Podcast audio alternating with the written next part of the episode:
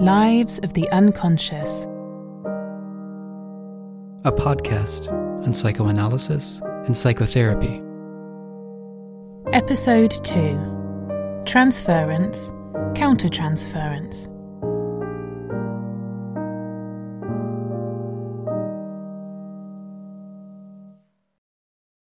The terms transference and countertransference are central concepts of psychoanalysis, which describe an essential feature of our interpersonal relationships.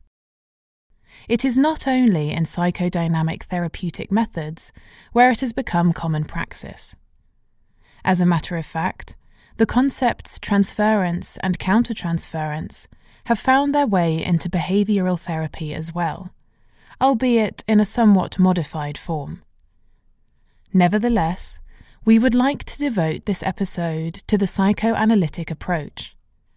Psychoanalysts undergo a long and intensive education until they develop an adequate feeling for what is meant by transference and countertransference. What are they about then? For a long time, there was only one term. That was transference, and it was Sigmund Freud who initially conceptualized it.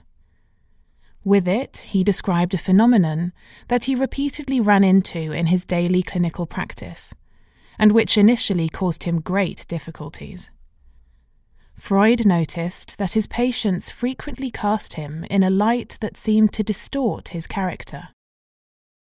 The patients brought something into the therapeutic relationship which had less to do with Freud himself but rather had conspicuous similarities to what they had experienced as children in their relationships to close caregivers, as in with their mother, father, or also siblings, uncle and aunt, nanny, and so forth.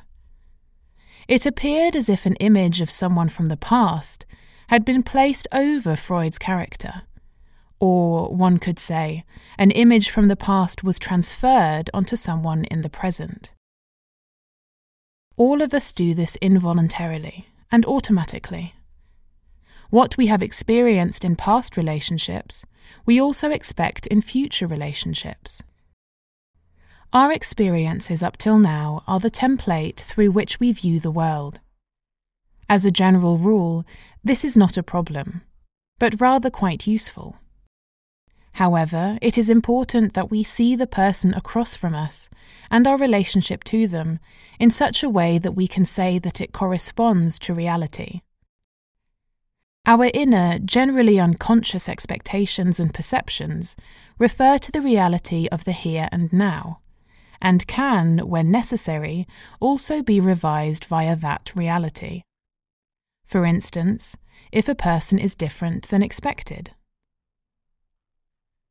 An example A father is expecting the birth of his second son. Like every parent, this father has specific ideas, expectations, and fantasies about what this child will be like one day. A course of events that doesn't just proceed consciously.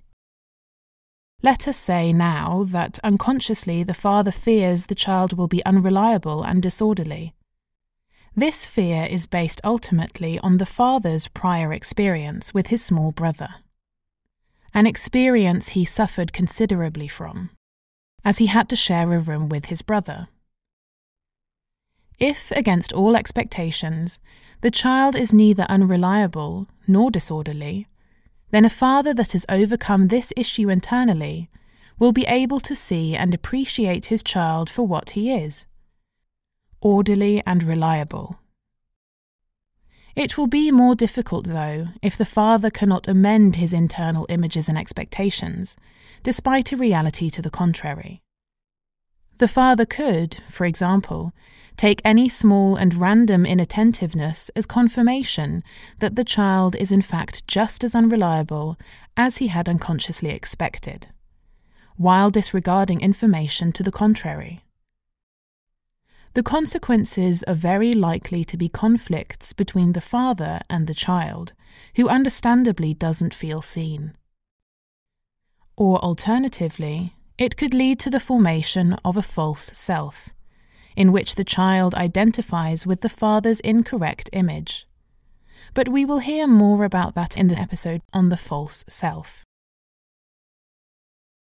Generally, those who come to therapy are those whose inner expectations and perceptions of relationships have, in one way or another, become rigid and inflexible. That brings them into conflict with other people, time and again. The more the therapy progresses, the more these same rigid inner images will be transferred onto the therapist repeating in the therapeutic relationship something that the patient has experienced in previous relationships. Thereby, one can roughly differentiate between two forms of transference a negative and a positive transference. In the case of our example, we would speak of the father's transference on the child as negative, because the feelings attached to it are tinted adversely. But there is also a positive transference in the form of expectations that are attached to enjoyable, pleasant feelings. One could deem positive transference as any transference with positive results. We will come back to that in a second. For the moment, we would like to go back to Freud and the first days of the discovery of the phenomena of transference for these began as positive. Already, before Freud, it was well known that some patients were falling in love with their physicians. The present day rule of abstinence leads back to this phenomenon.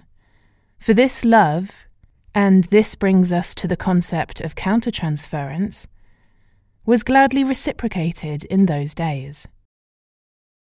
But it was first Freud the dry realist that he was, who recognized that, as a rule, this love applied personally neither to him nor any of his colleagues. Instead, it appeared as if an old wish had been awakened in the patient that once had been denied, and which since then had remained unfulfilled. This wish, which had never been entirely overcome, had in the course of the treatment been reawakened, and in the present relationship to the therapist, was ultimately striving for fulfillment again. What is one to do when the patient discloses their infatuation more or less explicitly? Should this longing be fulfilled, giving the patient what he or she has never had? Or should the patient be sent away, so that he or she doesn't suffer from these unfulfilled wishes any longer. It may be surprising, but it is in fact the last option that some therapists choose nowadays. Even in the beginning of the 20th century, physicians often adopted one or the other possibility. The history of affairs between patients and physicians has clung to psychoanalysis to the present day and has been the subject of a vast number of books and films.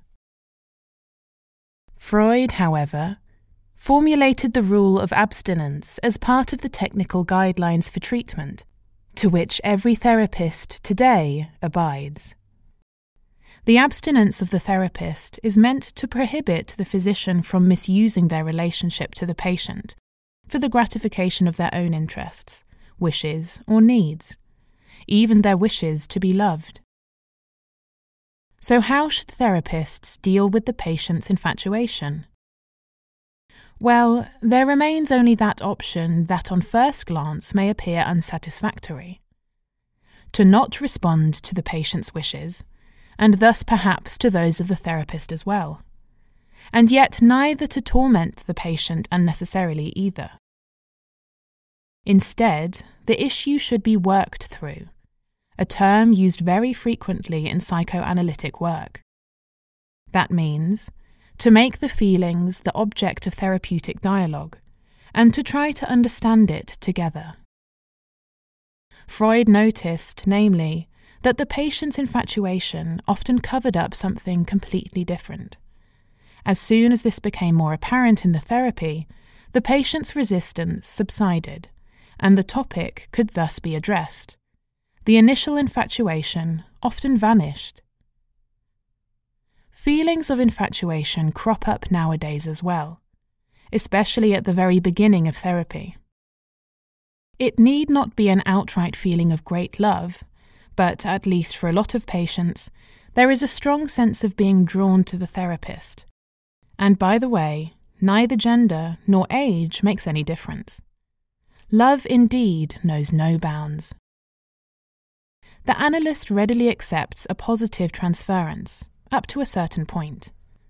Positive transference eases the entrance into the therapeutic process, establishes trust, awakens hope for recovery, energizes, and motivates the patient.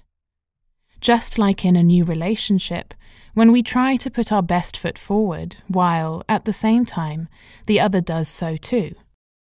Which in turn tends to ease the strain of the symptoms. That is to say, the agony that symptoms cause, such as insomnia and the accompanying fatigue. This is important because we can then better identify and treat the real conflicts, that is, that which lay behind the symptoms and was concealing them. It is like a wound. Once the bleeding has finally ceased, we can examine it in greater detail. But infatuation is only one form of expression in a broad field of positive transference feelings. What about when a negative transference shows up? Sooner or later, a negative transference will inevitably come into focus during therapy.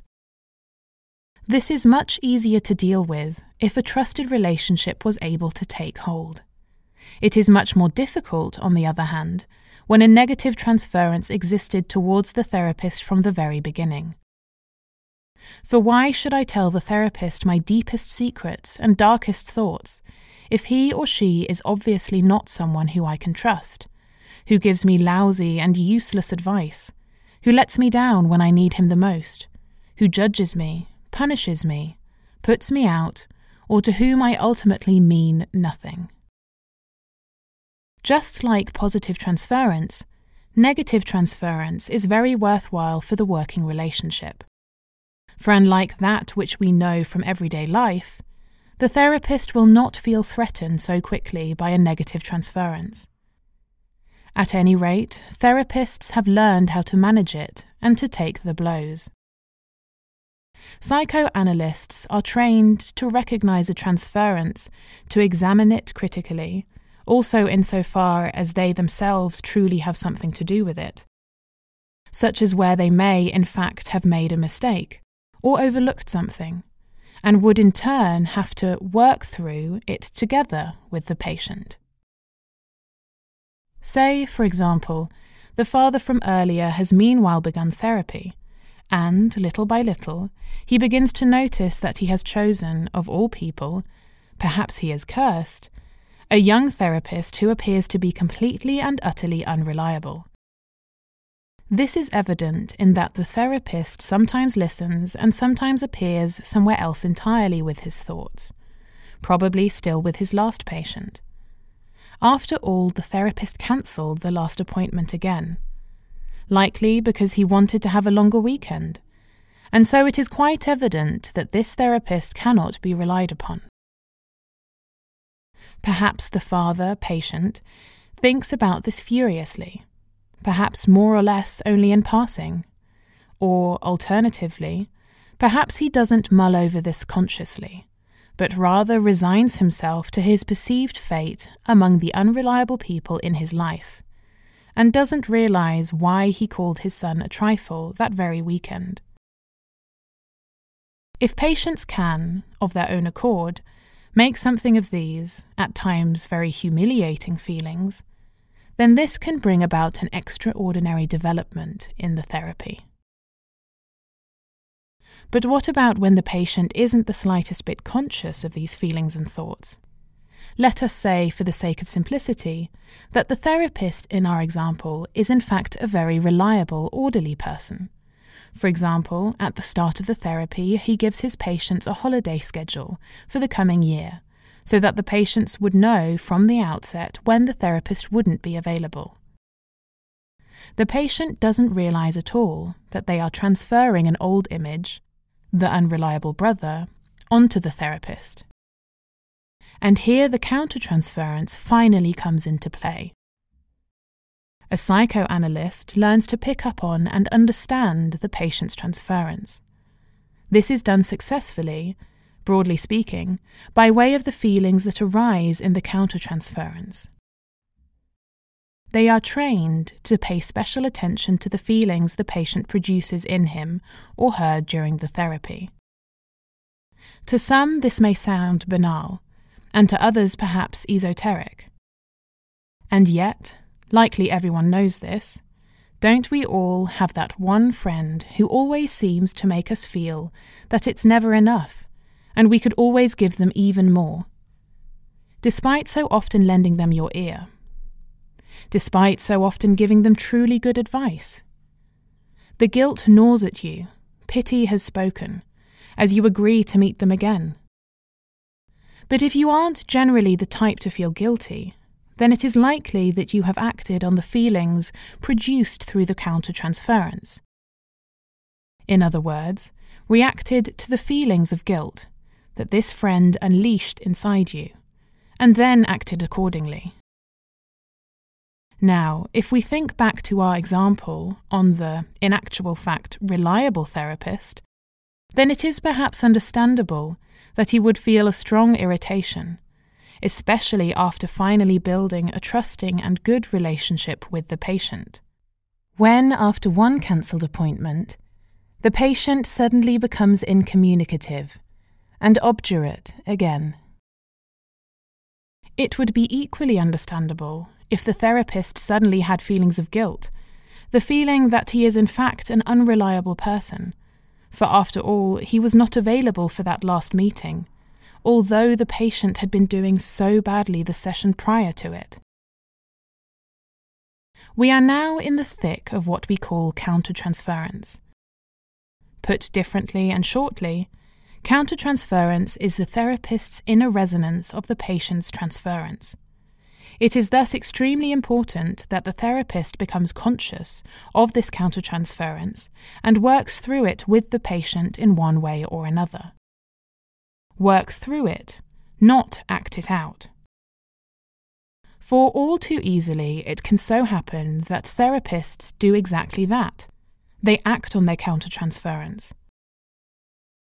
For example, in that the therapist, bored and annoyed, turns away from the patient or, solely out of feelings of guilt, offers the patient a second appointment to make up for the cancelled one although he or she doesn't actually have the capacity. Or think again of the physicians from back in the day who fell in love with their patients and started relationships with them. In order to truly ensure change in the therapy, the patient's conflict laden transference shouldn't be validated. For what is the therapist conveying to the patient if he offers him another session? He is acknowledging that the patient was actually right about his conscious or unconscious accusations of untrustworthiness. For why else would he be offered recompensation? In that way, the patient's vicious circle is repeating itself again, and this opportunity for personal development, becoming conscious of and working through the issues in his life, has been missed out on. Physicists, such as surgeons, have instruments, scalpels, bandages, stethoscopes, microscopes, etc., that aid them in their work, or in some cases, make it even possible in the first place. Therapists, on the other hand, utilize themselves and their own feelings and perceptions as their instrument. One can now appreciate why becoming a psychoanalyst requires not only years of intense education, but also an equally long and intensive training analysis, that is, its own therapy. Therapists must learn, as far as possible, not to mix up their own feelings and conflicts with the conflicts and feelings of the patient. Put differently, Therapists must be able to discern what parts of their evolving relationship belong to the patient, and, more importantly, what parts pertain to their own emotional life. originating in their own conflicts and difficulties. A strict, distinct separation is naturally unrealistic, and it is not uncommon for the patient's transferences to cling to the therapist's own sore spots, thereby mirroring a piece of reality. Yet the question is how much this reality has been distorted by the patient. The therapist's task is thus not to become the perfectly reliable, orderly, all knowing supertherapist, and instead to help patients to realistically and appropriately be aware of themselves and their surrounding world, and to be able to deal with this reality.